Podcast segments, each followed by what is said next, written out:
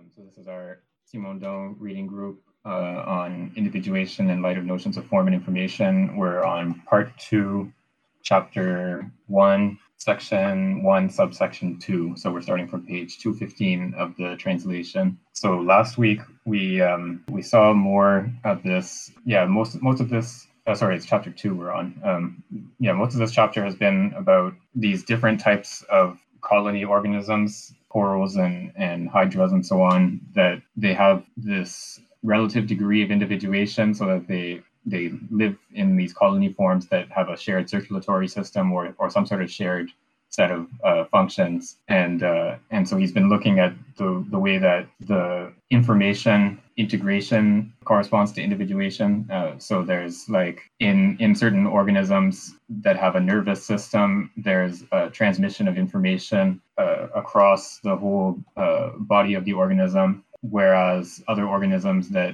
either don't have a nervous system or have a less differentiated nervous system will have certain vital functions that are localized. So, like in the example of, I think it was an anemone or, or something like that, the prey catching behavior is localized. So, um, when one of the tentacles is touched, it will um, it will try to grasp whatever is touching it and and pull it into the mouth. But that's a completely localized phenomenon because all, the other tentacles are independent. Uh, they they just react to um, the local sensation of touch. But then the uh, the response to uh, ingesting a, uh, some sort of toxin is uh, distributed across the whole colony because they, the whole colony will um, eject whatever they've uh, swallowed. And so the the one one set of responses is localized and specific to one individual tentacle, and then the other responses are are general to the whole colony. So when we talk about individuation of living organisms, we have to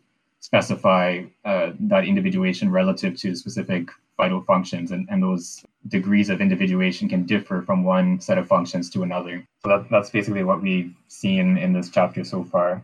And uh, we're going to continue uh, looking at the relationship between uh, information structure and, and integration and the notion of uh, relative individuality uh, in, in the vital uh, sphere or in the sphere of living organisms. Okay, so I'll start reading first page or so, and then we can discuss from there.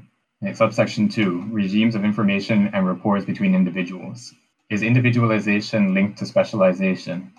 This question can be posed by considering polymorphic colonies. Polymorphism is often a consequence of budding, and if it is considered that individuality depends on conditions of reproduction, it indeed seems that polymorphism must be considered as linked to individuality. In fact, it turns out that the various buds in a colony of coelenterate do not all develop in the same way. The colony is then composed of individuals that are different from one another due to their form and their mode of functioning. In some hydranths, like Hydractinia and Clava, the hydrorhiza, not sure about that, uh, hydrorhiza spreads out on a support, a shell inhabited by a hermit crab, in a very tight network and in superposed strata. The hydranths are born directly from this inclined stolon and stand vertically. In the clava, a short hydrocaulus serves as a peduncule for the hydranths. One part of the hydranths has a mouth and tentacles. These are the gastrozoids, or nourishing individuals. The other parts, without a mouth, are sterile and very contractile and contort into a spiral, spirozooids or dactylozooids, and then relax and strike the surrounding bodies with their extremity, which contains nematocysts. These would be the defenders of the colony. The others, which are, which are short, sterile, and spine shaped, are called acanthozooids and are considered to provide shelter. Still others, the gonozoids, yield sexual products. These various parts form a continuous whole. The cenosarc, furrowed by canals, fills the hydrorhiza and binds together the various hydranths without any discontinuity.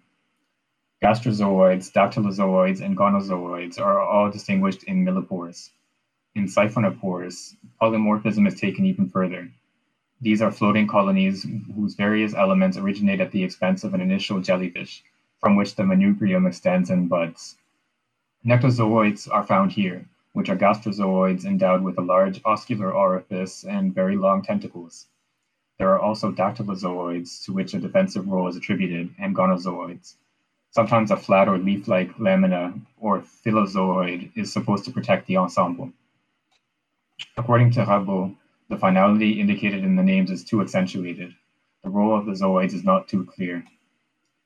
It cannot be said that polymorphism results from a physiological division of labor. Indeed, the majority of the functions have been attributed uh, without a veritable examination of the mode of life of these colonies. The acanthozoids are completely useless and lacking in the majority of species.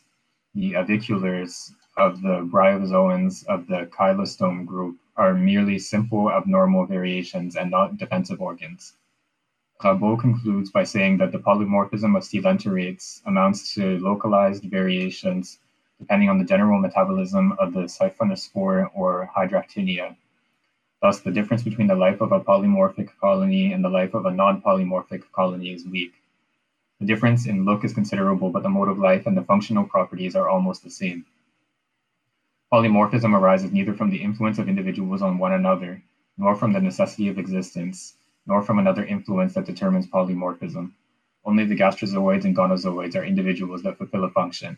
All the others result in nothing but a deficit. Yeah, lots of lots of zooids of different kinds. Yeah, so there's a lot of sort of technical terms related to these organisms, whatever they are.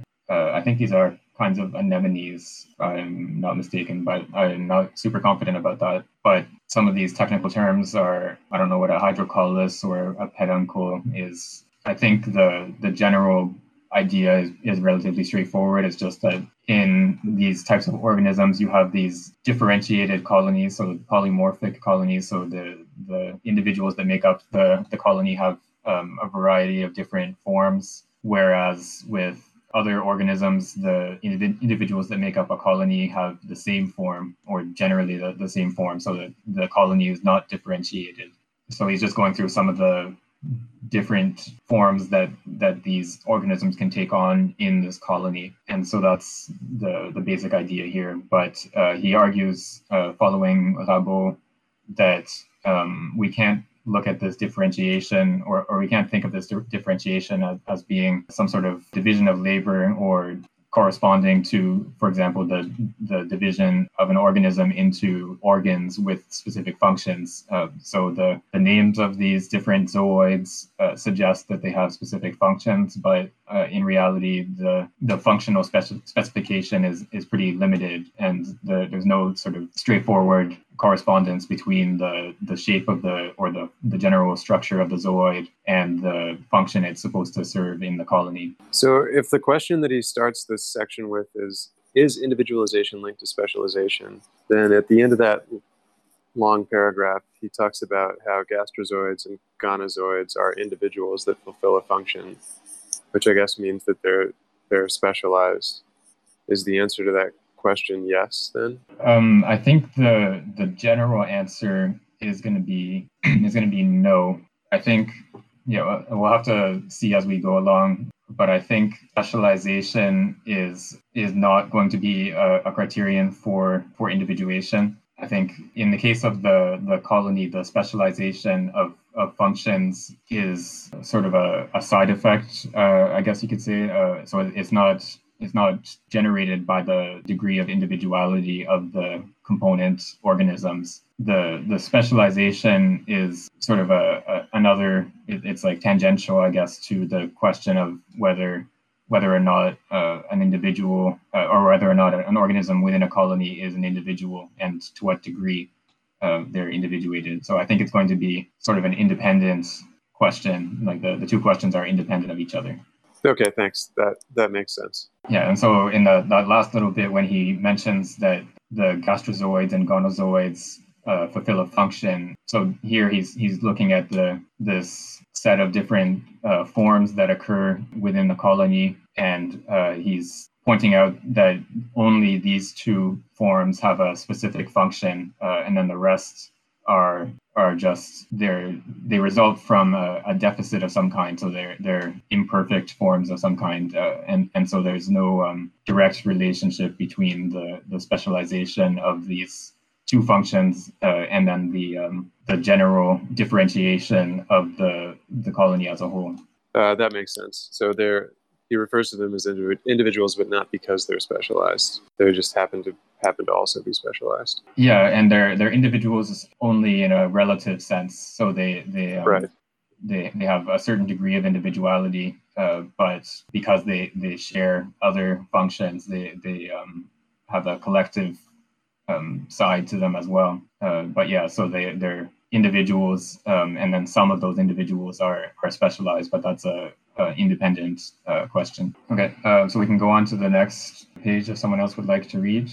I can read the next uh, two page paragraph, maybe like page and a half. Furthermore, it can be wondered if the relation among individuals allows us to define different degrees of individuality. Relative to reproduction, gestation, viviparity, and ovoviviparity represent different modes and different types of relation. It is important to note that these relations are also found in cases that do not concern reproduction but a certain form of association, like parasitism. There is even a profound functional analogy between the gestation of viviparous animals in cases of parasitism, parasitism, like that of Monstrilloida or Sacculina. There are even cases of association constituted by a reciprocal parasitism of two individuals contemporaneous with one another. These cases are valuable for the theory of information systems.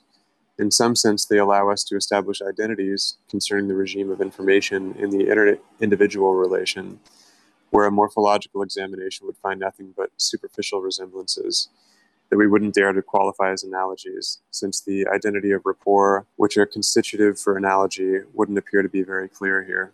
According to this path, it becomes possible to characterize quite a few relations relative to a single type of inter individual rapport taken as a basis, that of reproduction. We are hypothetically treating the elementary forms of association, parasitism, as complements of reproduction.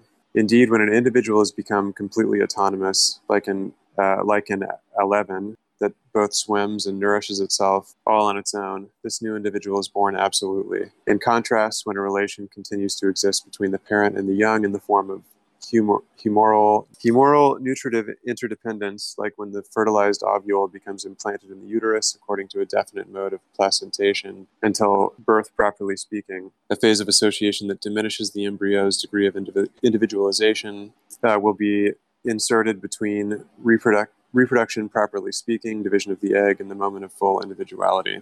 Even after birth, the young individual must be considered as still imperfectly individuated, uh, individualized.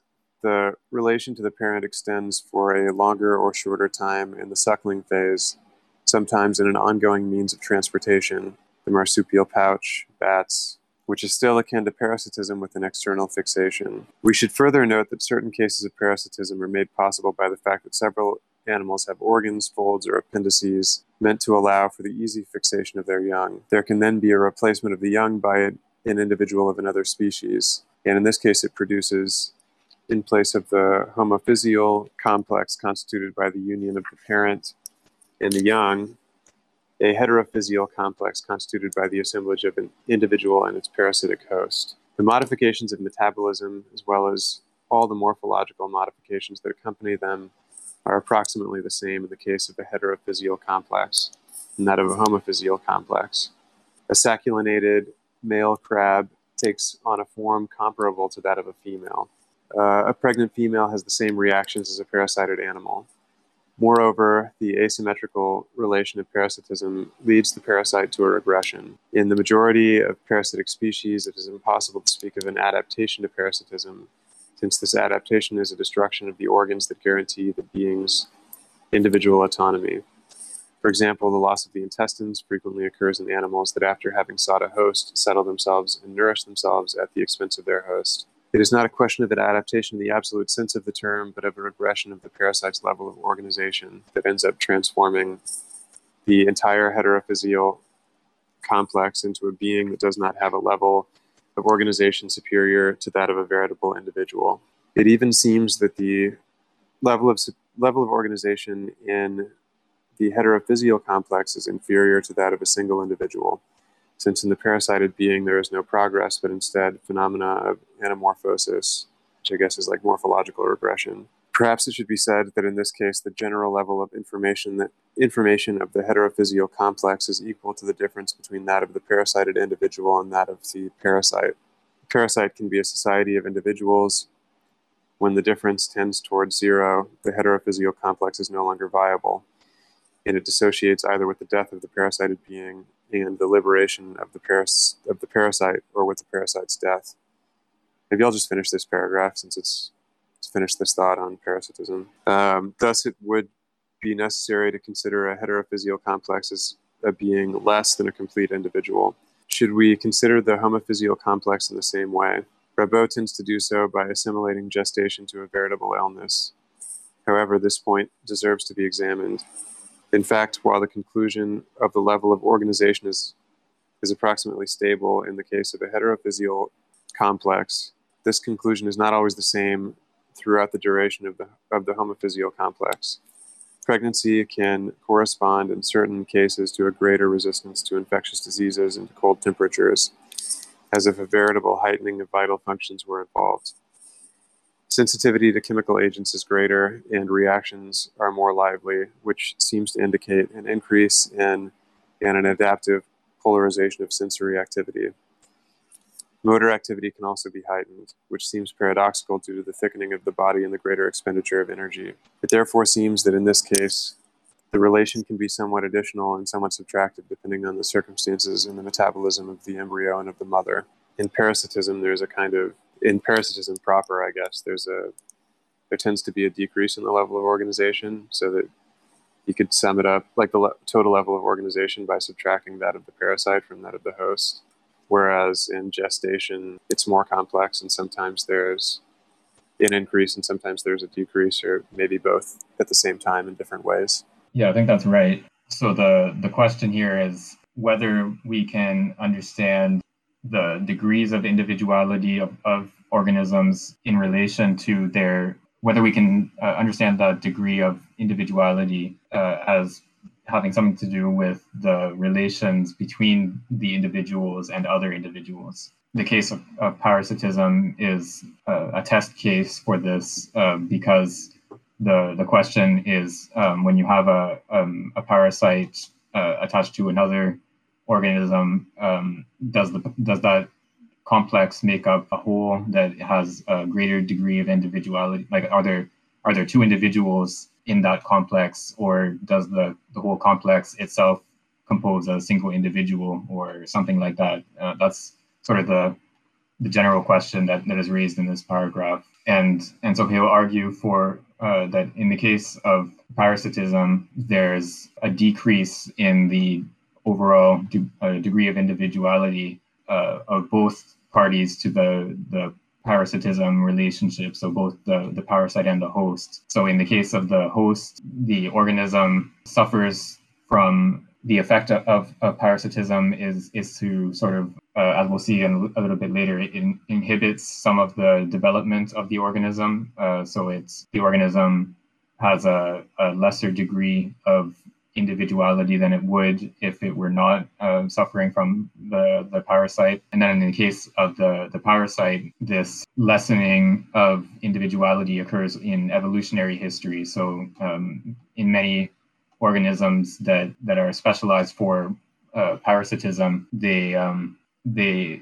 the organs that they had earlier in in evolutionary history disappear or uh, degenerate in some way. So that like uh, the example that he gives here is organisms that don't have an intestine so they they can't actually assimilate food on their own anymore. They have to the, the only way they can uh, achieve uh, nutrition is by parasitism on uh, another organism. And then, so in contrast to this case, the, the case of the pregnant animal, there are cases where um, where the pregnant animal actually has a greater uh, it, its, vital functions are are greater than they were prior to pregnancy so that the host doesn't suffer the the same type of loss of function or inhibition of development that that occurs in the case of uh, parasitism. And then likewise the what, equivalent of the parasites so the uh, developing organism within the pregnant animal.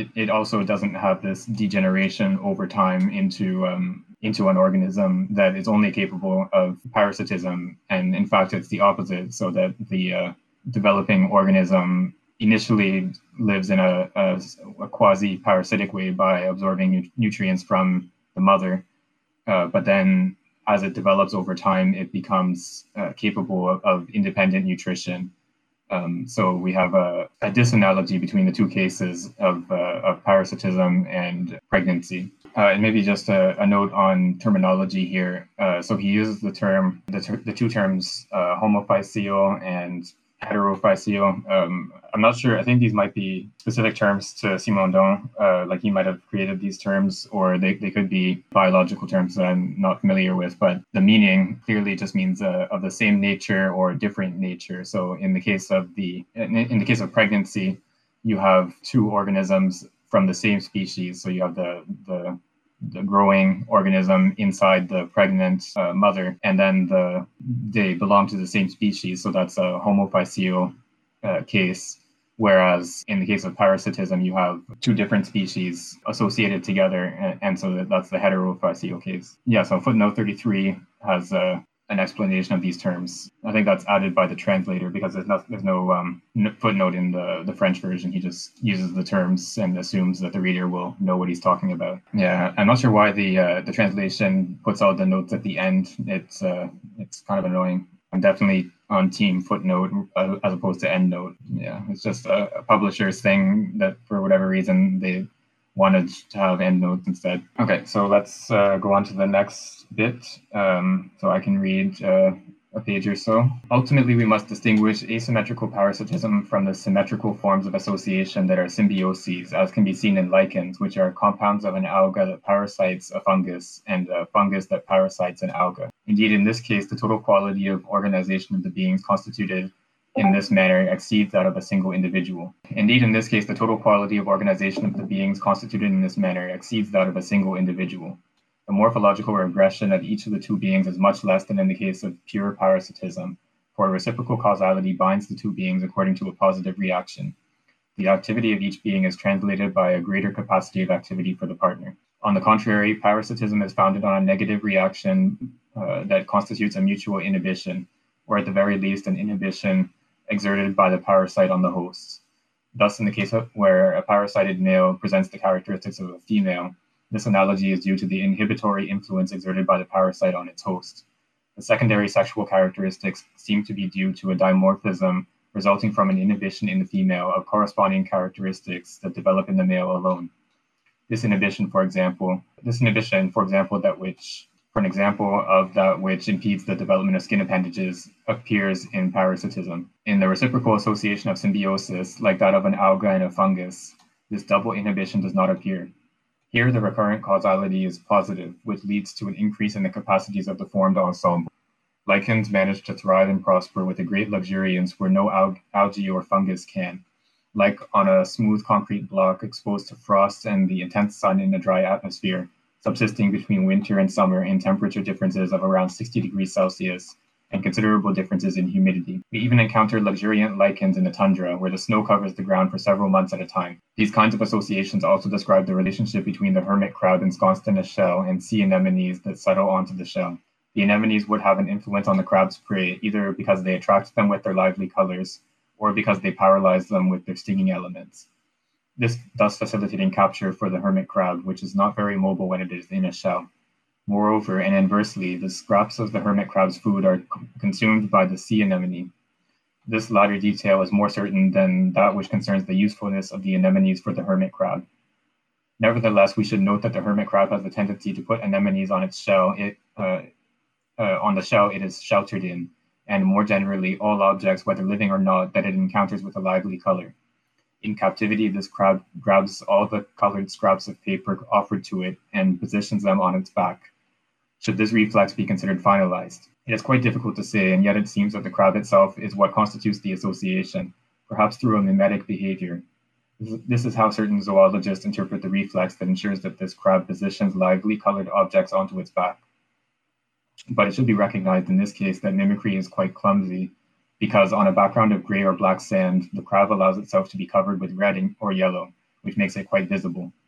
In fact, it can be supposed without irrationality that, that the hermit crab constitutes this association and that once, once inserted into this cycle of causality, whatever the type of reflex or tropism may be that makes the crab act, the sea anemone develops due to conditions of life that are richer than the ones offered to it by the crab's food. Lastly, we should note that here it is not a question of veritable parasitism, the sea anemone does not degenerate, but on the contrary exhibits an outstanding development.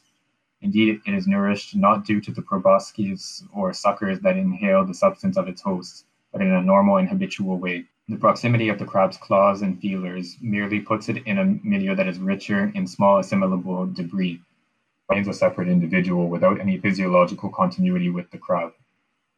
Furthermore, the crab does not utilize the substances elaborated by the sea anemone, which is on the shell that the crab dwells in, and yet it could be on any other shell or on a rock.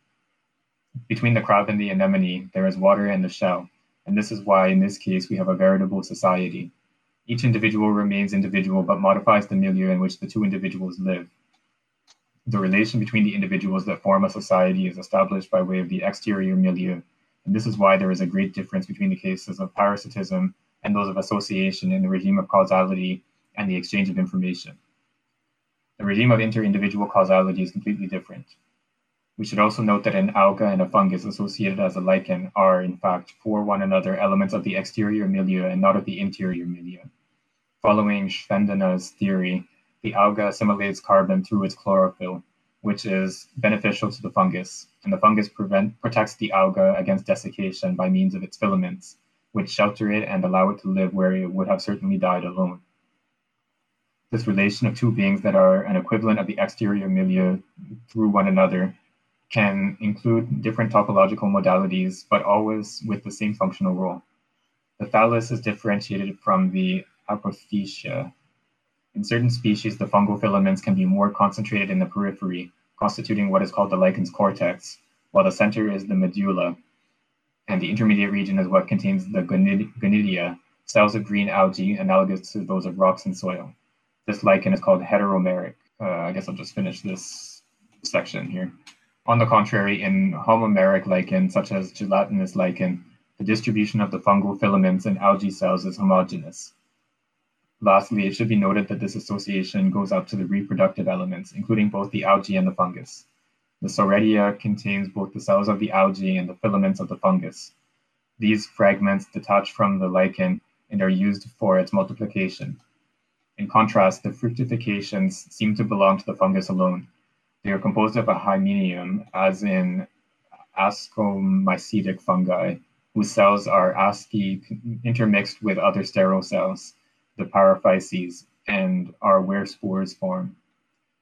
Here, the association constitutes like a second individuality that is superposed on the individuality of the beings that are associated without destroying this individuality.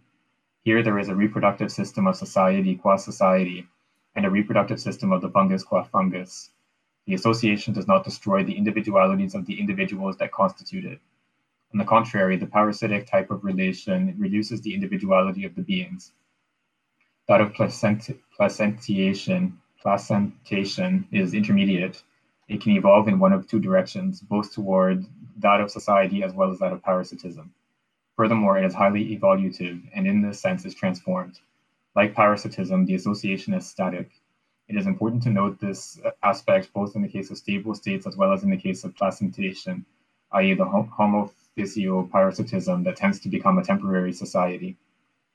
It seems in this sense possible to consider all forms of association as mixtures of parasitism and of the perfect society that ends in the formation of a veritable secondary social individuality, a compound like the one that appears in the algae fungus grouping.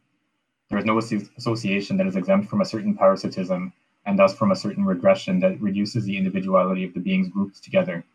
But moreover, pure parasitism is rare since it tends to destroy itself through a sort of internal necrosis that it develops in the group within which parasitism takes place, making this group's level of organization fall to a very low level.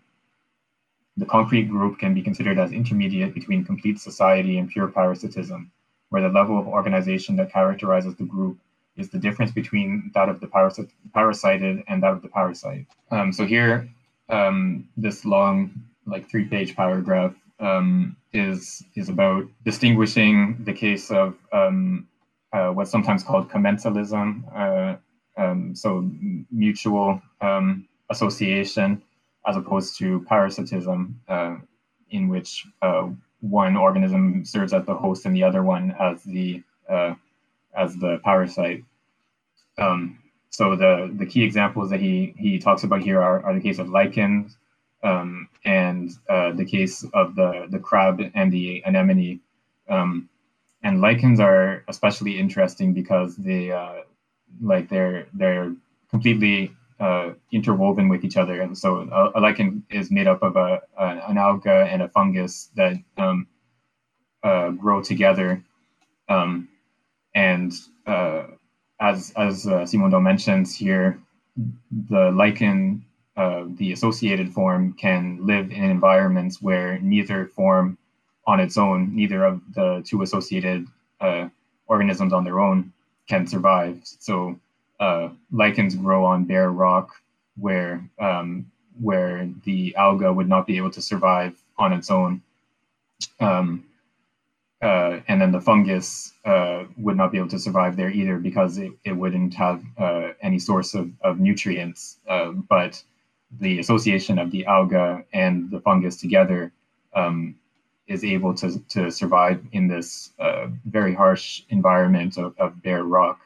And, uh, and lichens actually um, break down rock over the long term. and so that's like part of the formation of of soils, I think, if, if I'm not mistaken, um, is uh, the you know, breakdown of rocks by by lichen over many thousands of years, um, and uh,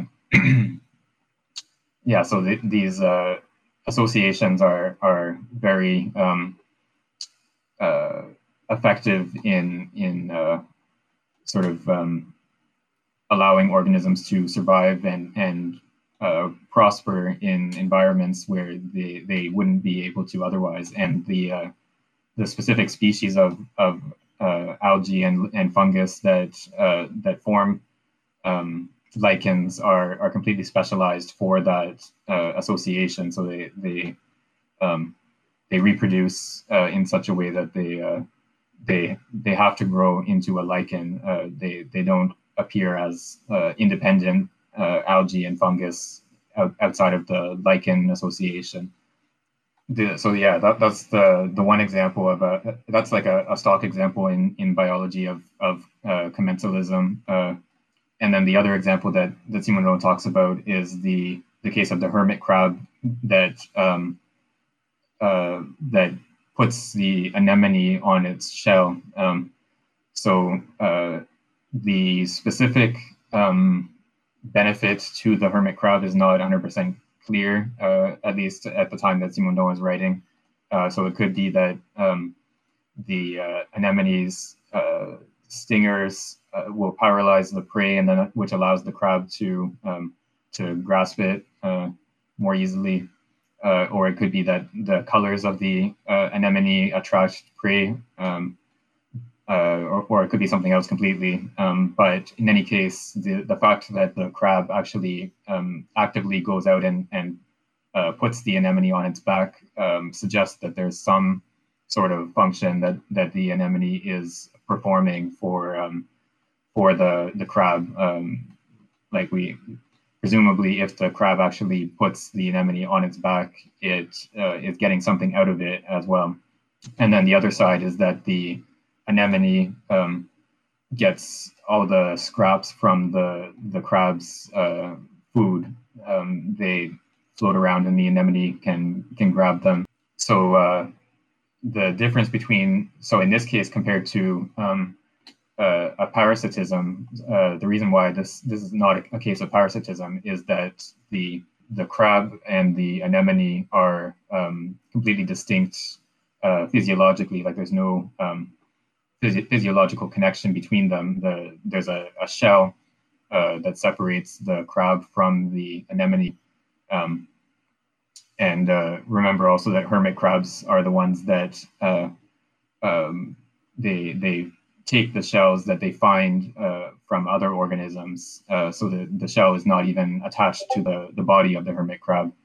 And uh, so yeah, there's no there's no physiological connection between the anemone and the hermit crab. Um, and and the they each uh, neither party to this association has the the degeneration or the simplification that's characteristic of a, a relation of parasitism. So yeah, that's that's why we um, would want to distinguish this case of uh, association from uh, the case of, uh, of parasitism. So when he when he talks about the concrete group at the end of that long paragraph, he says it can be considered as an intermediate between complete society and pure parasitism.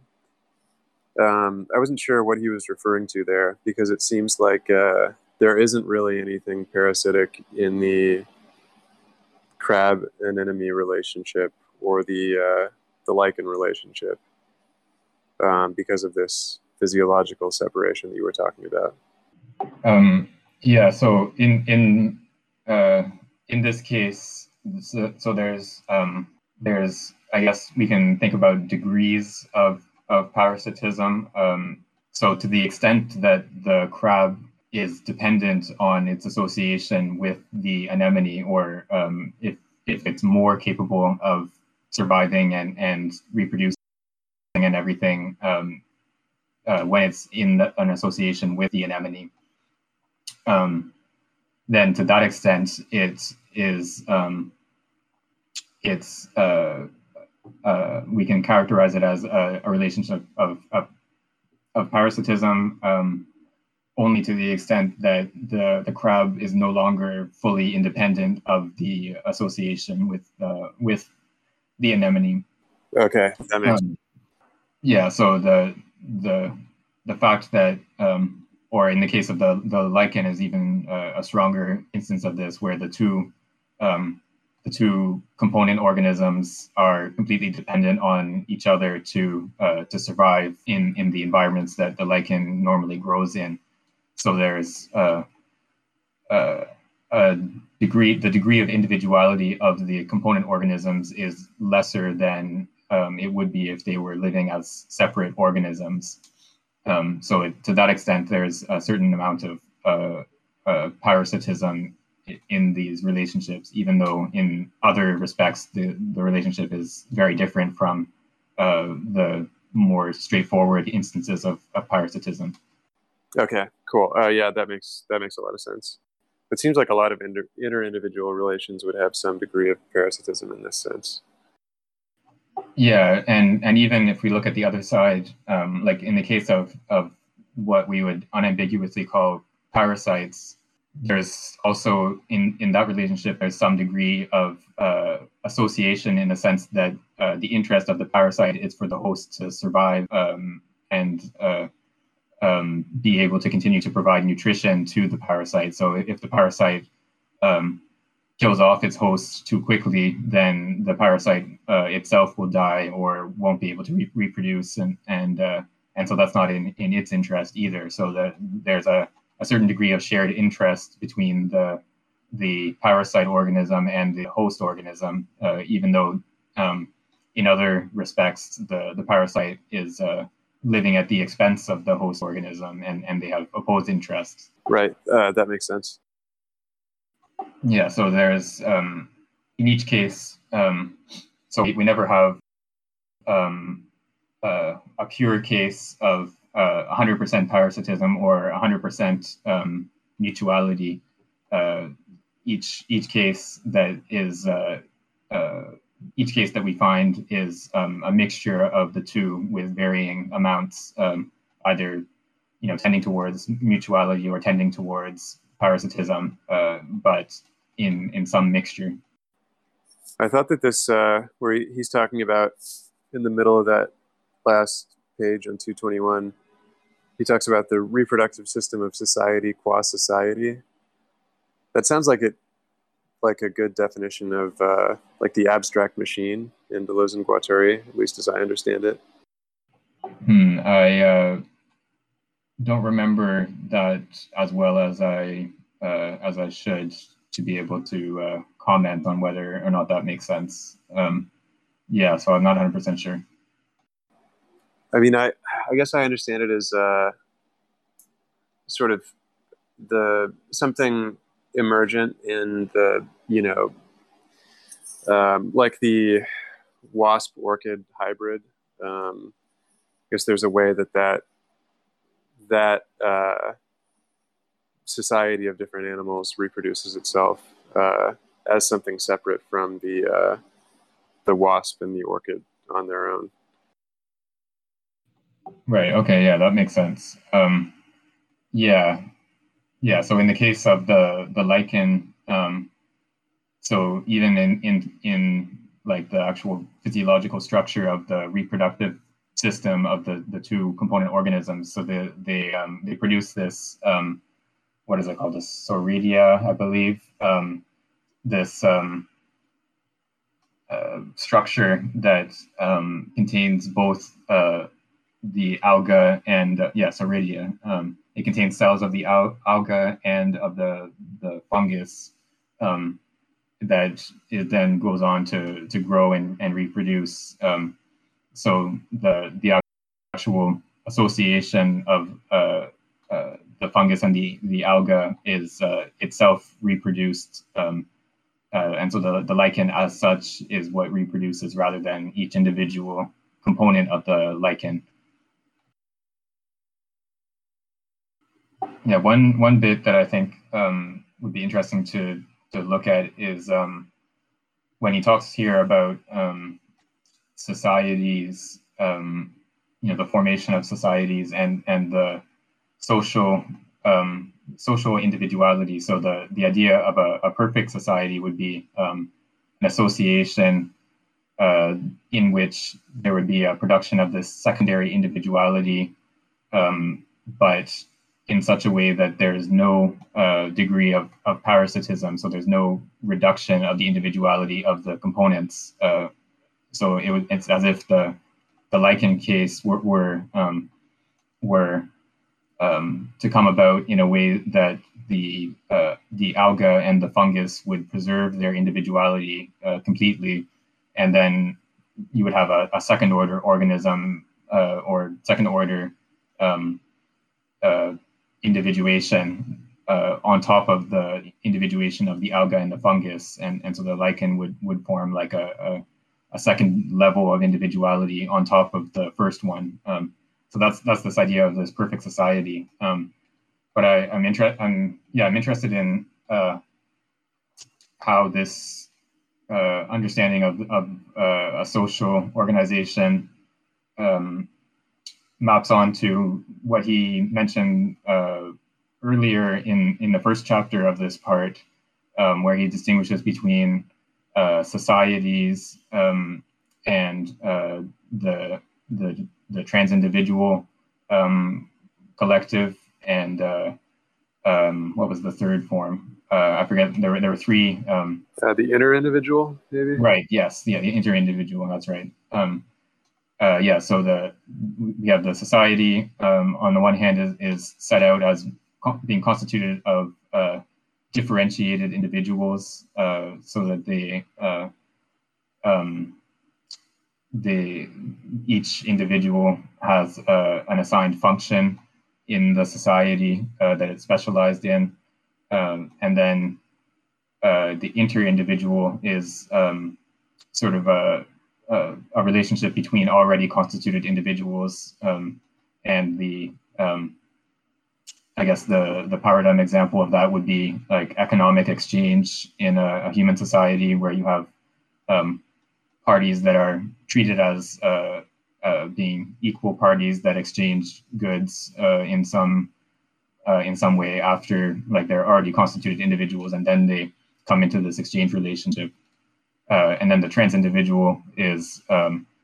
this uh, collective individuation that takes place. Uh, so it's a a re a re-individuation uh, of uh, of the organism or of the individual um, that takes place in this collective form. Uh, um, and yeah, so I'd be interested to see how this concept of the perfect society that he's developing here um, how it maps onto that earlier discussion uh, and the the specific um, meaning that he gives to the term society in that context. Um, yeah, maybe just before we go on to the next bit, we can. Uh, I'll just mention that there's a couple of um, uh, footnotes throughout that long uh, paragraph that are um, basically just explaining the uh, the relationship between the the fungus and the alga in in the lichen. Um, and so those are yeah they're worth uh, looking at just to have some some more notes about how it works. Um, like the basic idea is that the the alga performs photosynthesis. Um, it uh, so it absorbs energy from sunlight and and uh, uh, produces sugars out of uh, out of the carbon in the air, um, and then the uh, the fungus um, uh, absorbs nutrients from the the alga, um, and uh, at the same time it protects the alga from drying out. Um, so that's the sort of general uh, relationship between the two components of the lichen. But there's there's yeah some more stuff in the footnotes if you're interested to uh, take a look at lichens in more detail. Okay, so let's start uh, subsection three. If someone else would like to read. Um, subsection three: individuation, information, and the structure of the individual. The very important question that is yet to be posed is one that consists in knowing what the structure of individuality is. Where does the organize, organizing dynamism of the individual reside? Is it consubstantial with the individual, or instead is it localized in some fundamental elements that would regulate the ensemble of the individual organism? This is the question posed for all individuals, and also particularly for those that undergo metamorphoses which is a sort of reproduction of the being on the basis of itself, a reproduction without multiplication, a reproduction of unity and identity, but without similarity, during which the being becomes completely other while remaining an individual, which seems to show that the individuality does not reside in self resemblance and in the fact of not being modified, thus leading us to exclude the idea of an individuality fully consubstantial with the whole being. The research conducted by biologists have borne either on the development of the egg, uh, Dalcq's studies on the egg and its organizing dynamism, or the metamorphoses of certain animals, particularly those of the insects, in which the passage through the nymph stage implies an important reorganization of the organism after a quite extensive de-differentiation. In the first case, it seems that differentiation by far precedes the appearance of anatomically and cytologically distinct regions. In the stage of the division into macromeres and micromeres, an ablation on one part of the egg already produces the disappearance or atrophy of a particular part of the body, although we might think it would operate on a continuous mass. The continuum is already heterogeneous, as if a veritable polarity appeared in the egg, barely beginning to be segmented. In the nymph, several imaginal discs uh, direct the reorganization of a mass that has undergone a profound de-differentiation. The individual structure can therefore be reduced to several elements starting from which it extends to the whole mass. This theory of organizers seems to indicate that living matter can be the basis of certain fields that are poorly known and that can neither be measured nor revealed by any currently known procedure. They can only be compared to the formation of crystals, or rather crystalline figures in a supersaturated milieu, or a milieu that is in other conditions favorable to crystallization. But this case is not absolutely analogous since the crystal is indefinite in its growth in principle, whereas the individual seems to have limits. Truly speaking, the formation of crystals would instead be comparable to the growth of a colony, which doesn't develop in any specific direction in any specific way, but according to directions that it favors during its development. There is an orientation at the basis of these two processes. Uh, a polarity, oh, sorry. Okay. Uh, there's an orientation at the basis of these two processes, a polarity that makes it such that the individual being is capable of growing and reproducing with a certain polarity, i.e., analogically with respect to itself, based on its organizing germs in a transductive way, insofar as this property of analogy is not exhausted. Analogy relative to itself is characteristic of the individual being, and it is on it is the property that allows us to recognize the latter. There is a preparation of individuality every time that a polarity is created, every time that an asymmetrical qualification, an orientation, and an order appear. The condition of individuation resides in this existence of potentials that allow matter to be polarized, whether living or not. Furthermore, there is a reversibility between the condition of polarity and the existence of potentials. Every field makes polarities appear in initially non oriented milieus, like a field of mechanical forces in a portion of glass, which modifies its optical properties, for example. However, until now, studies on the polarization of matter, as interesting and suggestive as they may be, have remained fragmentary and partially uncoordinated. An entire theory of polarization is to be made that would no doubt further clarify the rapport of what we call living matter or organized matter and inert and, and inert or inorganic matter. It indeed seems that non-living matter is already organizable and that this organization precedes any passage to functional life, as if organization were a sort of intermediate static life between inorganic reality and functional life, properly speaking. The latter would be that in which a being reproduces itself, whereas in non living matter, the individual indeed produces effects on other individuals, but does not generally produce individuals similar to it. The physical individual does not convey any other message than its own capacity to grow. Uh, it is not, quote unquote, hereditary substance, to use the expression by which Rabaud designates the living individual. Thus, a photoelectron falling onto a target can emit secondary electrons, which are many from a single photoelectron. But these secondary electrons are not the descendants of the first electron or photoelectron. They are the descendants of other electrons emitted at the moment of the photoelectron striking against a metal plate, photomultiplier tubes, or against a molecule of gas, ionization chamber. So, one distinction that I think he's drawing here that isn't entirely clear to me is this distinction between self resemblance and analogy relative, you know, self analogy, basically. Um, seems like he's rejecting the idea of self resemblance, which would exclude uh, eggs, basically, or uh, animals that undergo uh, metamorphosis. But there's something about self analogy that um, that you know allows for the preservation of the individual in a way that self resemblance does not. Yeah, that's a that's a good question. Um, I think that's sort of the the key point of this um, paragraph is to make that distinction. Um, so he, um, yeah, so the the the idea, um, maybe like a, a sort of naive idea of what the individuality of a, a being would consist in is the fact that it uh, resembles itself over time. Um, so the organism at time t1 is going to resemble organism at time t2 and and so on. Um, um, that would be sort of like a, a, a first pass at what you would tr- how you would try to explain the um, individuality of an organism uh, uh, over time.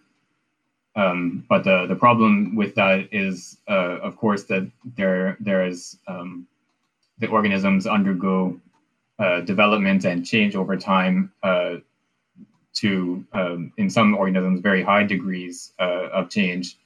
Uh, so, in the case of insects that have um, a larval or a, a nymph stage, um, they they will um, like uh, butterflies, for example, they they they're born as or they're hatched as um, caterpillars, uh, and then they they have one sort of mode of life where they eat leaves or whatever um, for a certain amount of time, and then they uh, form a, a, chrysalis, and then they uh, undergo a process of uh, de-differentiation of, of all the organs that uh, existed in the caterpillar. And then they emerge after a while as a, a butterfly with a completely different mode of life where they um, feed off of flowers and and uh, um, and so on. So the the um, there's not a lot of resemblance uh, in terms of the properties or the uh, mode of life or anything like that between a caterpillar and uh, um, a butterfly, um, and um, and so this this is the problem of uh, you know how what does the individuality of uh, a butterfly over its lifespan consist in uh, that includes both the uh, caterpillar stage and the butterfly stage. Um, and and so this notion of um, analogy uh, i think like we always have to whenever he uses the terminology we always have to think of transduction because um, already in the introduction he talked about how transduction is is what is valid about analogical reasoning. Um, and uh, and so transduction transduction is both uh, a mode of thinking and uh, uh an aspect of uh, of reality um, and in this case he's talking about um, this aspect of reality so there's a transductive relationship between the um, the larval form or the nymph form of the organism and the uh, adult form. So um, in this case, he's talking about how the um, there's a, a, certain polarization of um, either the egg or the undifferentiated state of the the uh, of the caterpillar inside the chrysalis. Um, so they it, it takes on this undifferentiated form but within that undifferentiated form there's there's still this polarization so there's a um, one end that uh, goes on to form the head and one end that forms the tail um, and there's an up and down direction uh, and so on so the the uh, what appears to be a homogeneous um, uh, egg or um, homogeneous um, mass undergoing metamorphosis uh, has this differentiation uh, within it in this mysterious way. And then the the transformation um, of the that homogeneous mass into a differentiated individual occurs along those axes of polarization. Um, so there's a, a, a transform a gradual transformation um, of the homogeneous mass into the structured, differentiated individual. Um, and and so he's comparing that to, or he's he's describing that as a transductive operation. So it, he's comparing it to the case of the crystal that um, that uh, crystallizes gradually across the whole um, um, mass of, of liquid in which uh, the the seed is um, uh, implanted.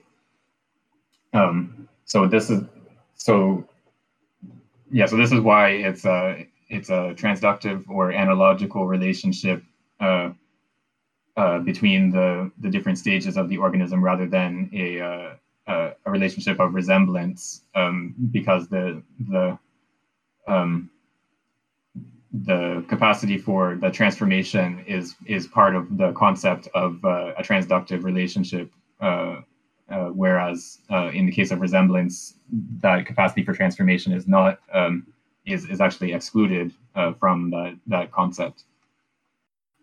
Um, and then there's uh, um, and so he so he compares the the growth of um, or the development of of the egg from the um, undifferentiated uh, undifferentiated state in which it, it appears at the early stages uh, into a differentiated organism. So he compares that development to uh, the, the growth of a crystal, um, but it differs in certain respects as well because um, in the case of the egg, um, there's a certain stage. So at the at the earliest stages of the of the growth of the egg, you can uh, cut off a portion of the egg and uh, and then it still grows into uh, an individual organism that looks the same as uh, as a, a, normal one. Um, um, it just uh, it'll be a little bit smaller is all. Um, but then once you reach a certain stage in the development of the egg, uh, even though the egg looks uh, externally like it's a, a homogeneous um, mass of of material, um, if you cut off a portion of it, then the organism will develop missing a portion of its body. Um, so uh, already at the stage, even though the, the egg looks uh, homogeneous, um, you already at that stage, there's a, a, portion that corresponds to the head and, and another portion that corresponds to one of the limbs and so on. Um, and uh, uh, so removing uh, any portion of that of that egg uh, will result in a, an, a mutilated organism that that develops out of the egg. Um, whereas in the case of the crystal, um, there's no there's no uh, sort of overall structure of the crystal. So the if you take a crystal and uh, cut off a piece of it uh, and then um, uh, allow it to put it back in the uh, solution and allow it to grow again, it just grows around that part that you cut off in the same way as it grows everywhere else. Um, so there's no um, there's no overall structure. Uh, there's, there's no sort of um, general form of the crystal that it has to uh, um, that it has to fit. Uh, so that that's one um, difference between the the case of the the crystal growth and the case of the development of an organism out of an egg. And so, because of this um, this analogy or this um, difference between the two cases, he says that actually the the the better analogy is between the growth of a of the crystal and the growth of a colony. Uh, in in the case of these organisms that have this colony form, um, so the the colony, like the crystal, has a certain structure. Uh, it like um, we we saw uh, I think last week or the week before. Um, there's this particular kind of organism where the colony always has a cross shape because the four um, outermost organisms uh, survive and then the ones on the inside die off and form like a, a, a, a sort of core around which the, the four external ones grow. Um, and uh, and so the, the colony has this overall structure, and then other organisms, um, um, the colony has this overall shape that that is always preserved um, through growth. Uh, likewise, the crystal has this uh, the crystalline structure that um, uh, is is characteristic of a crystal formed of that substance. Um, but there's no um, there's no sort of guiding uh, principle of differentiation or something like that. There's nothing um, uh, like again, if you cut off a piece of a crystal, there's nothing that makes the crystal regrow the portion that you cut off. It just grows uh, around that uh, that portion in this, in the way that it would grow uh, if you hadn't cut it. Um, so yeah, so because of this, the uh, the strict the stricter analogy is between the growth of a colony and the growth of uh, of the crystal, and so that's a, a, closer analogy than the the development of the egg to the the growth of a crystal. Um, one thing that this section made me think of is it seems like this argument against self resemblance could also be an argument against, I guess, uh, ethical positions based on an idea of authenticity that is, you know, kind of like coincidence with yourself.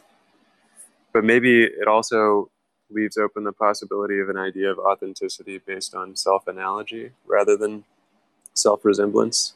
Yeah, that's an interesting uh, suggestion. Um, yeah, so something like um, I don't know, like there you, you hear um, sort of a like a I don't know pop culture or pop psychology um, kind of uh, advice or or self help uh, kind of um, advice that you hear people say that you have to be true to yourself or or something like that, um, which would suggest that there's that there's something like uh, some uh, core set of properties or or, or essence of a, a person that um, that they can uh, that persists throughout life uh, that the individual has to um, in some way orient their behavior towards uh, so so that so that there would be some sort of um, harmony or accordance between the behavior and this um, uh, personal essence or something like that. Um, and uh, so that type of um, representation of of ethics uh, would be um, yeah that, that would that would fall under the the case of the self resemblance type of um, uh, position that Simondon was criticizing here. Um, the what, what would be more interesting to, is to see if yeah as you suggested if you can come up with an account of uh, something like authenticity that would um, that would be an authenticity that is uh, developed through transformation. Uh, so uh, it would be this analogical relationship rather than um, uh, a relationship of self-resemblance. So um, rather than having something like uh, an essence of a person that has to be preserved or, or that uh, behavior has to um, be in accordance with, there would be something like uh, a process of self transformation over time um, in such a way that each um, each stage of the development uh, or the transformation is uh, arises out of the the preceding one in some sort of um, harmonious or uh, suitable way, whatever exactly that means. Um, but it would it would be a, yeah an ethics of of self transformation rather than an ethics of um, uh, corresponding to a, a, a personal essence. And there's in this he starts to introduce a contrast in non-living uh, matter um, or uh, vital individuation and physical individuation um, in a more um, what he sets out as the distinction between the two is that um, the in the case of um, living organisms or, or in vital individuation, the uh, the individual reproduces itself. Um, so there's uh, um, this this analogical relationship between the the individual uh, and itself it, uh, over time uh, or this transductive relationship uh, of the individual over time to itself. Um, whereas in the case of physical individuation, um, there's there's no um, there's no self reproduction. There's only the production of effects of various kinds, uh, and and so the the case that he um, points to here is um, uh, well, I think he actually makes it more sort of specific than he needs to. Um, but in the case of an electron um, that strikes uh, a, a, metal plate, um, so you have one electron that's uh, fired at the plate, and then uh, when it strikes the plate, there's an emission of uh, secondary electrons. So um, there's a, a sort of reproduction um, of electrons at work here, but uh, it's not um, there's nothing about the secondary electrons that is um, uh, sort of a product of the first electron. Uh, there's no um,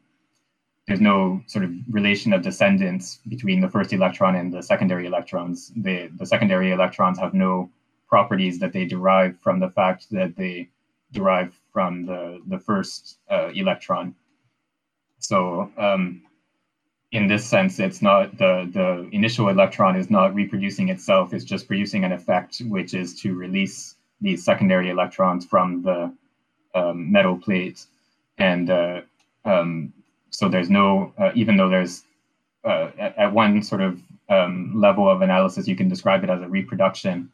Um, it's more more precisely, it's it's not um, it's not actually a reproduction; it's just the production of effects. Uh, and so this is um, uh, this example is, is uh, sort of illustrates the the way that um, physical individuation differs from vital individuation.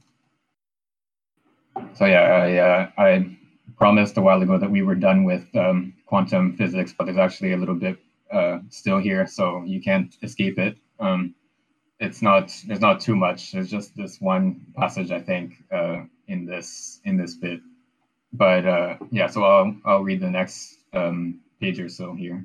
In these conditions, the individuality and origin of the first electron hardly matters. It can involve a photoelectron, but also a thermoelectron, thyratron, or an electron emitted by some other procedure, for example, with the ionization of a gas, a Geiger counter. The result does not change for the emission of secondary electrons, and for example, there is no way to discriminate the secondary electrons originating from the multiplication of the electrons of the dark current of an ionization chamber or of a photomultiplier from those that originate from veritable photoelectrons. There's no individual marking of electrons and not even a specific marking in terms of their origin, at least with the procedures of measurement at our disposal. On the other hand, this marking is possible in physiology, and it seems to constitute one of the profound characteristics of individuality linking the individual back to its particular genesis.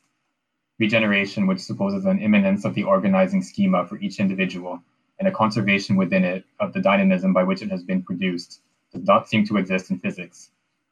A sawed off crystal does not regenerate when it is put back into a mother liquor.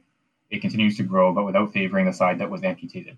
On the contrary, a living being is activated and disturbed by a severance, and its growth occurs much more actively on the side of the amputation than on the surfaces that remain intact, as if the immanence of an organizing dynamism distinguished the surface that has undergone a severance. Perhaps it is not possible to predict the point on which research would have to bear in order to clarify this relation between individuality and polarization. Nevertheless, another aspect of the question is beginning to emerge that is different from the previous one, but no doubt connected to it.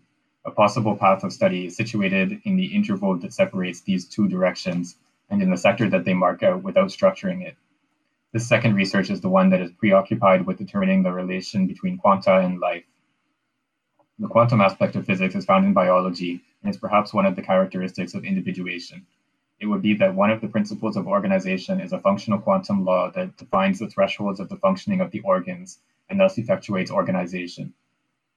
The nervous system, whatever its degree of complexity may be, is not merely composed of an array of chemical conductors. Between these electrochemical conductors, there is a relational system on several levels, a systemics that presents characteristics of operation that are akin to what is called relaxation in physics, and what is sometimes called in physiology the all or nothing. Anglo American biologists and neurologists willingly use the expression to fire, to discharge like a gun, in order to characterize this operation, which supposes that a certain quantity of potential energy is accumulated and then exerts its effect completely and all of a sudden, not continuously.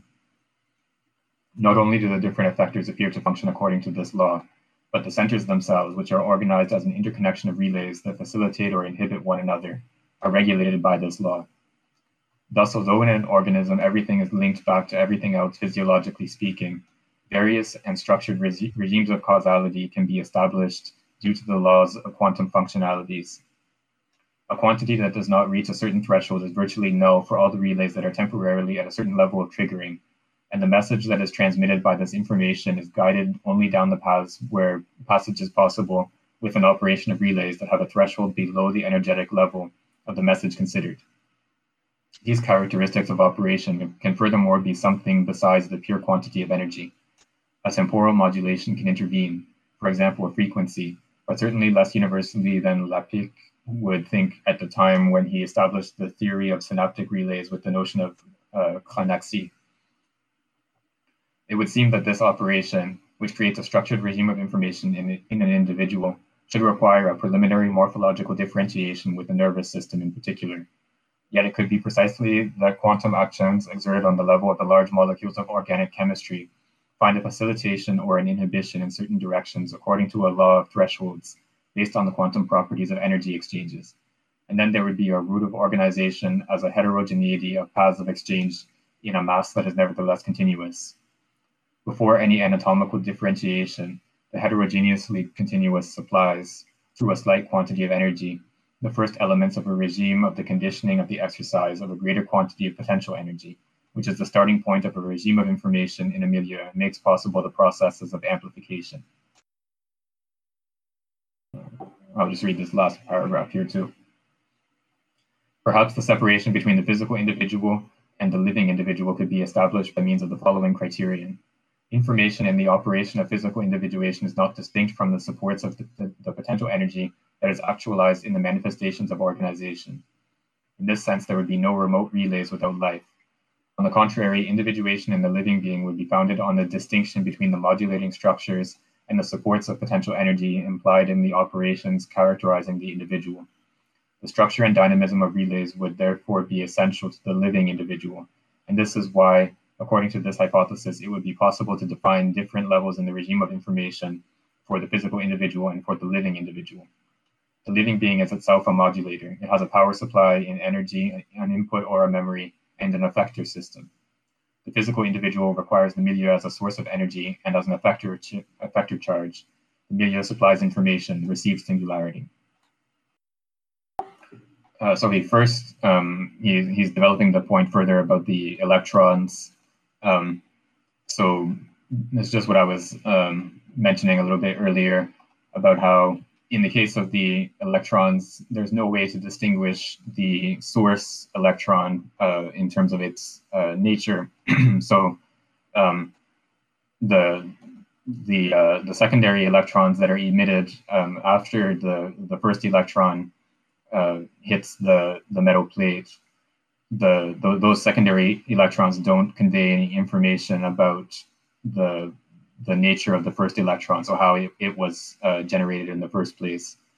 Uh, so there's no, um, there's nothing like, um, uh, there's, there's no form of reproduction of the uh, electron in this production of secondary electrons in the sense that there's no, there's no um, uh, transductive relationship between the uh, initial electron and the electrons that are emitted afterwards.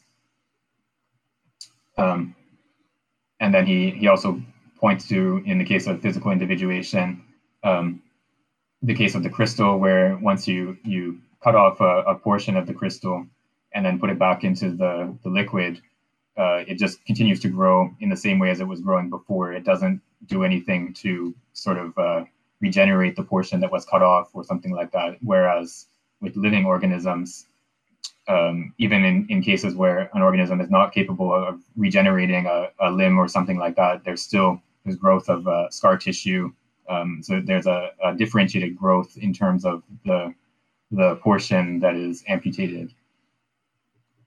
Um, so the uh, um, what he calls here the organizing dynamism uh, of the of the uh, of the living individual um, is maintained across the whole body of the individual. Uh, whereas in the case of the crystal, um, the there's only uh, the I guess the equivalent of the organizing dynamism would just be the the surface of the crystal that uh, brings about the crystallization of uh, an initial layer of the surrounding fluid, uh, but um, there's no uh, overall organizing dynamism in the sense of a principle that structures the crystal as a and then he goes on to this bit about uh, quantum physics and its relation to biology, um, which is a little bit weird, um, I would say. Um, but he, so he, he sort of prefaces this by by saying that it's um, uh, an area that needs to be researched more, and it's not even uh, entirely clear uh, exactly what type of research would be required in order to uh, to get the the required knowledge um, about this relationship because um, it's not it's not um, a strictly uh, a question of quantum physics um, and it's not it's not a, a biology question uh, in the sort of traditional sense either. So it's it's some sort of like physics biology um, uh, interaction or something like that is is what we need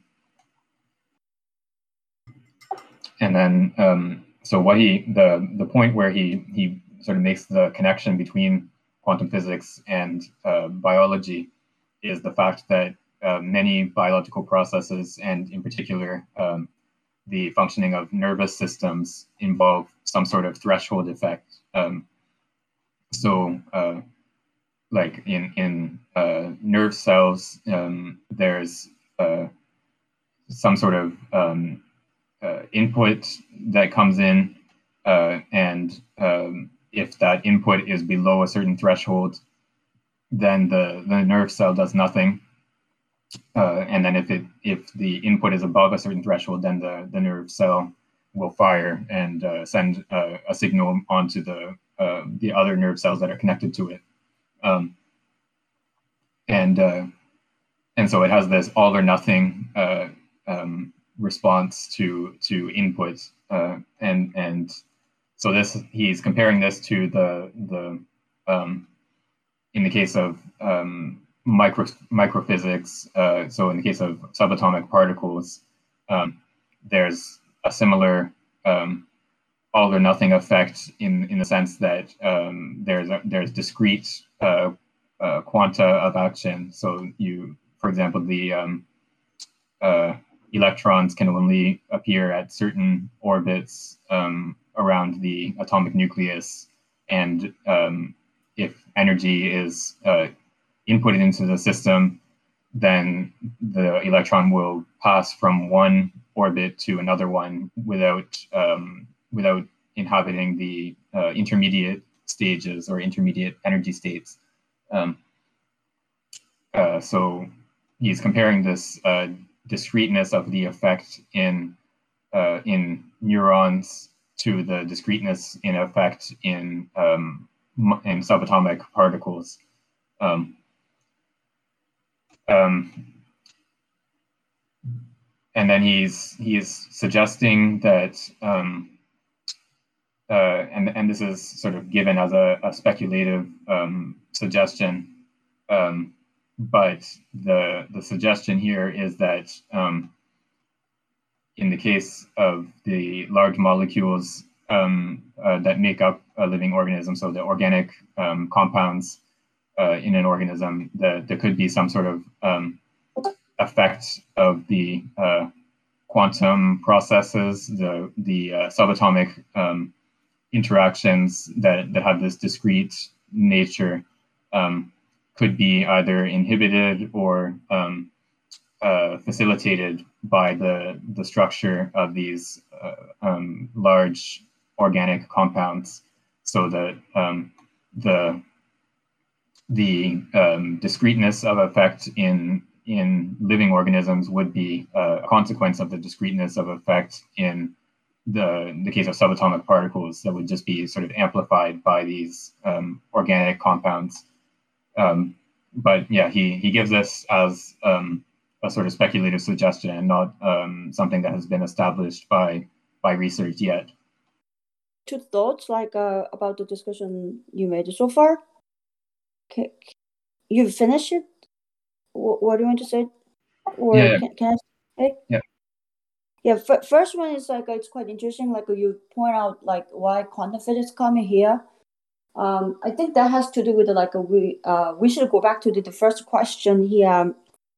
Simondon presented in the beginning of this part.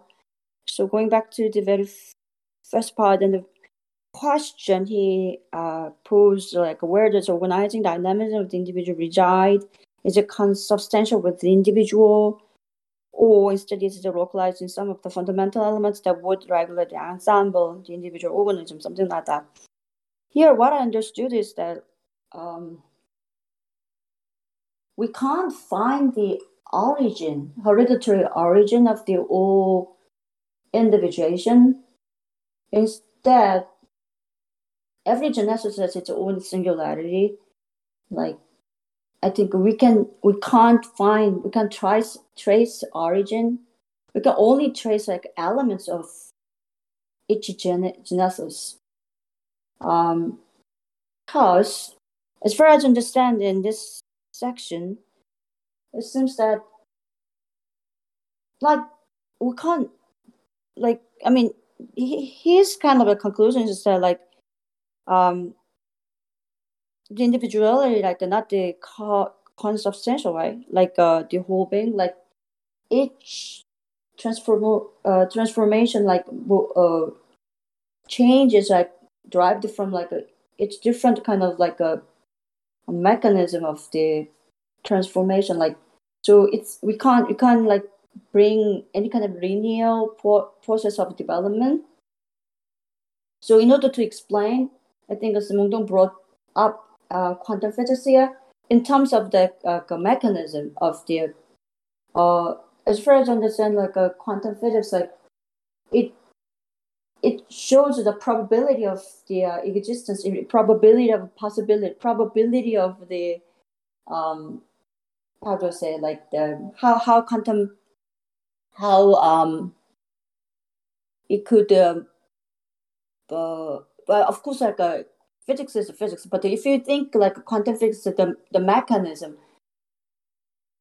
the uh, it it has to do with like, uh, the multiple probability of I mean it's quite different from like the Newton's like you know classical the thermo thermodynamic I mean physics or something like that. It it we, we can't exactly like explain like the why something can coexist at the same time like a, I mean even like we can um, think of like a much more possibilities like uh, in terms of uh, tempor- uh, spatial temporality. So, uh, in order to singular process of synthesis, quantum physics is needed like uh, in terms of the um, movement of the quantum as a kind of like element of the old transformation. It's kind of random thinking, but I hope I can get some ideas from you. Um, yeah, so I think, um, hmm, I'm not sure if um, the role of the quantum physics here is exactly a, a role of um, a mechanism that he that he's uh, setting out for um, individuation. Uh, I think he what he wants to do here is to uh, uh contrast physical and uh, and vital individuation. So he wants to um, explain the difference between um, the individuation of, of physical uh, at the physical level and then the individuation at the vital level. Um, so, um, but he also wants to um, suggest at least that there's some sort of uh, um, uh, analogy or um, or even um, uh, I guess you could call it a, a grounding of the vital individuation um, in certain properties of physical individuation. So it's precisely that discreteness of action in the case of vital individuation that he wants to point back towards the discreteness of action in the case of uh, uh, quantum physics. Um, and uh, um, yeah, so I think I think the the role of quantum physics here is um, both as a, a contrast to um, the case of of vital individuation, and then also as um, uh, as a, a point of um, uh, I don't know a point of origin, I guess you could say of uh, of this discrete uh, quality of um, of action in the case of vital individuation. Uh, so, yeah, I think that's what the connection here is, or, or why he introduces um, quantum physics again at this point. And I think also there's um, so he he first introduces this um, um, the, so he introduces this contrast uh, between like the the example of the electron um, where the secondary electrons produced by the first electron don't give us any information about the initial electron that that strikes the metal plate. Um, so in that case, we have um, a lack of um, of any sort of uh, uh, information transmission or um, a lack of uh, uh, an uh, a relationship of information between the initial electron and the secondary electrons.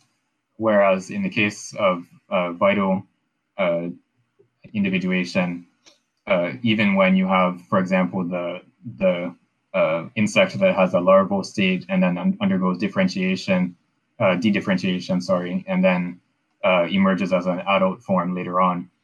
Um, even in that case, you have uh, this relationship, this analogical or transductive relationship between the, the one stage and the subsequent stages, um, so that the we can understand the whole process as a self production or self reproduction of the organism. Um, so that's that's sort of the first step uh, of how we get back into this uh, quantum physics is, is that contrast between the two cases. Uh, and then in the next um, paragraph here, he, he points to, um, instead of the contrast, the, um, the actual connection between uh, um, quantum physics and, and, um, and vital individuation, and in particular in relation with this notion of polarization. Um, so this idea that um, within the continuous there is some sort of differentiation that uh, uh, sets out um, opposed directions of growth, for example, or um, sets out a, um, a distinction between the head and the tail of in within an egg, uh, or or some other um, beginning of differentiation within the continuous, and and so he sees this beginning of differentiation within the continuous as being um, as being characteristic of uh, the uh, genesis of an individual. So once once you have that appearance of polarization, um, that means that the potential energy within this uh, continuous or, or homogeneous um, field can then be uh, can then be structured by um, this uh, at least just a distinction of direction between front and back or up and down or, or whatever it is. Um, that's that's sort of like the the minimal um, distinction that's required in order to begin the, the genesis of an individual. Um, and then he's suggesting that this um, um,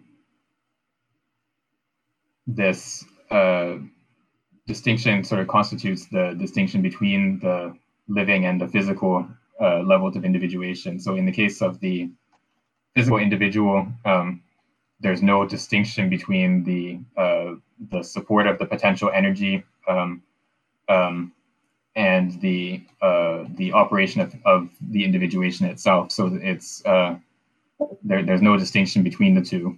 Uh, whereas in the case of um, the, the vital individuation, um, we have uh, a distinction between um, the the level of the uh, living individual, the sorry, the distinction between the level of the um, information structure uh, um, and then the level of the potential energy that um, underlies that information structure. Uh, so we have the living being um, contains an energy source within itself, and uh, it modulates the uh, the flow of energy. We can say, I guess, from the environment uh, into that energy source, and uh, um, in a way that the physical individual doesn't.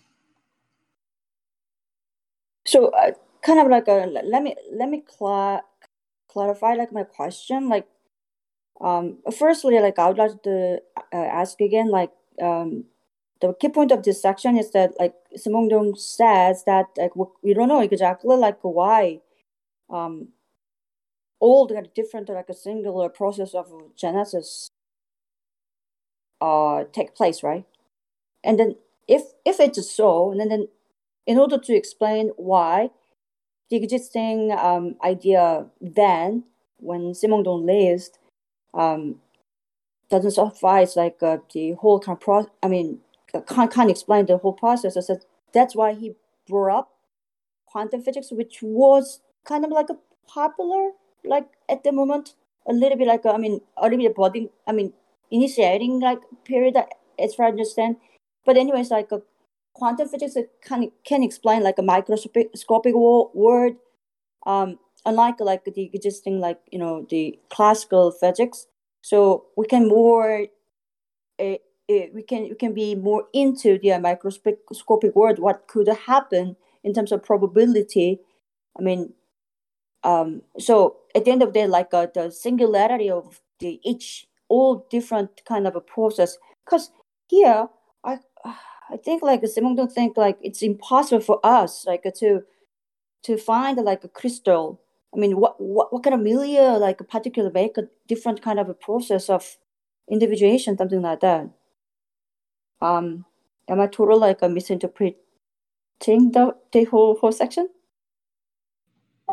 Uh, no, I don't think you're you're totally misinterpreting it. Um, I think that yeah, the question about the singularity is a is a good one because um, I think it's it's connected to um, something that we've talked about a few times, uh, which is um, in the case of the the crystal example that he uh, comes back to all the time.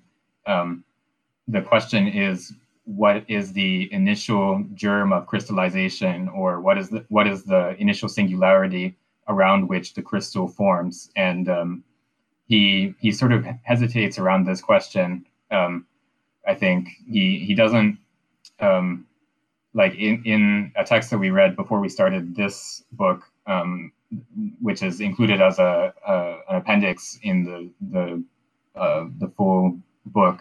Um, so the text uh, form information potentials. Um, in that text, um, there's a discussion portion, and someone asks him about these initial germs, and then he he says something like, um, "We would hesitate to ascribe a role of chance here," or something like that. I, I forget the exact wording, but he um, he sort of brings up the possibility that there's some sort of role of chance uh, in the, the formation of the singularity around which a crystal grows. Um, but then he sort of hesitates to actually um, uh, assert that there is this chance component or or something like that uh, in in the case of crystallization. And I think um, I think that's um, a, a point of difficulty for him in general is where that first singularity arises from. And uh, um, uh, so one sort of line of approach would be to uh, look at quantum physics uh, or the, the microscopic subatomic realm as sort of providing that, that source of chance um, around which the, the crystal can grow um, or around which individuation can happen.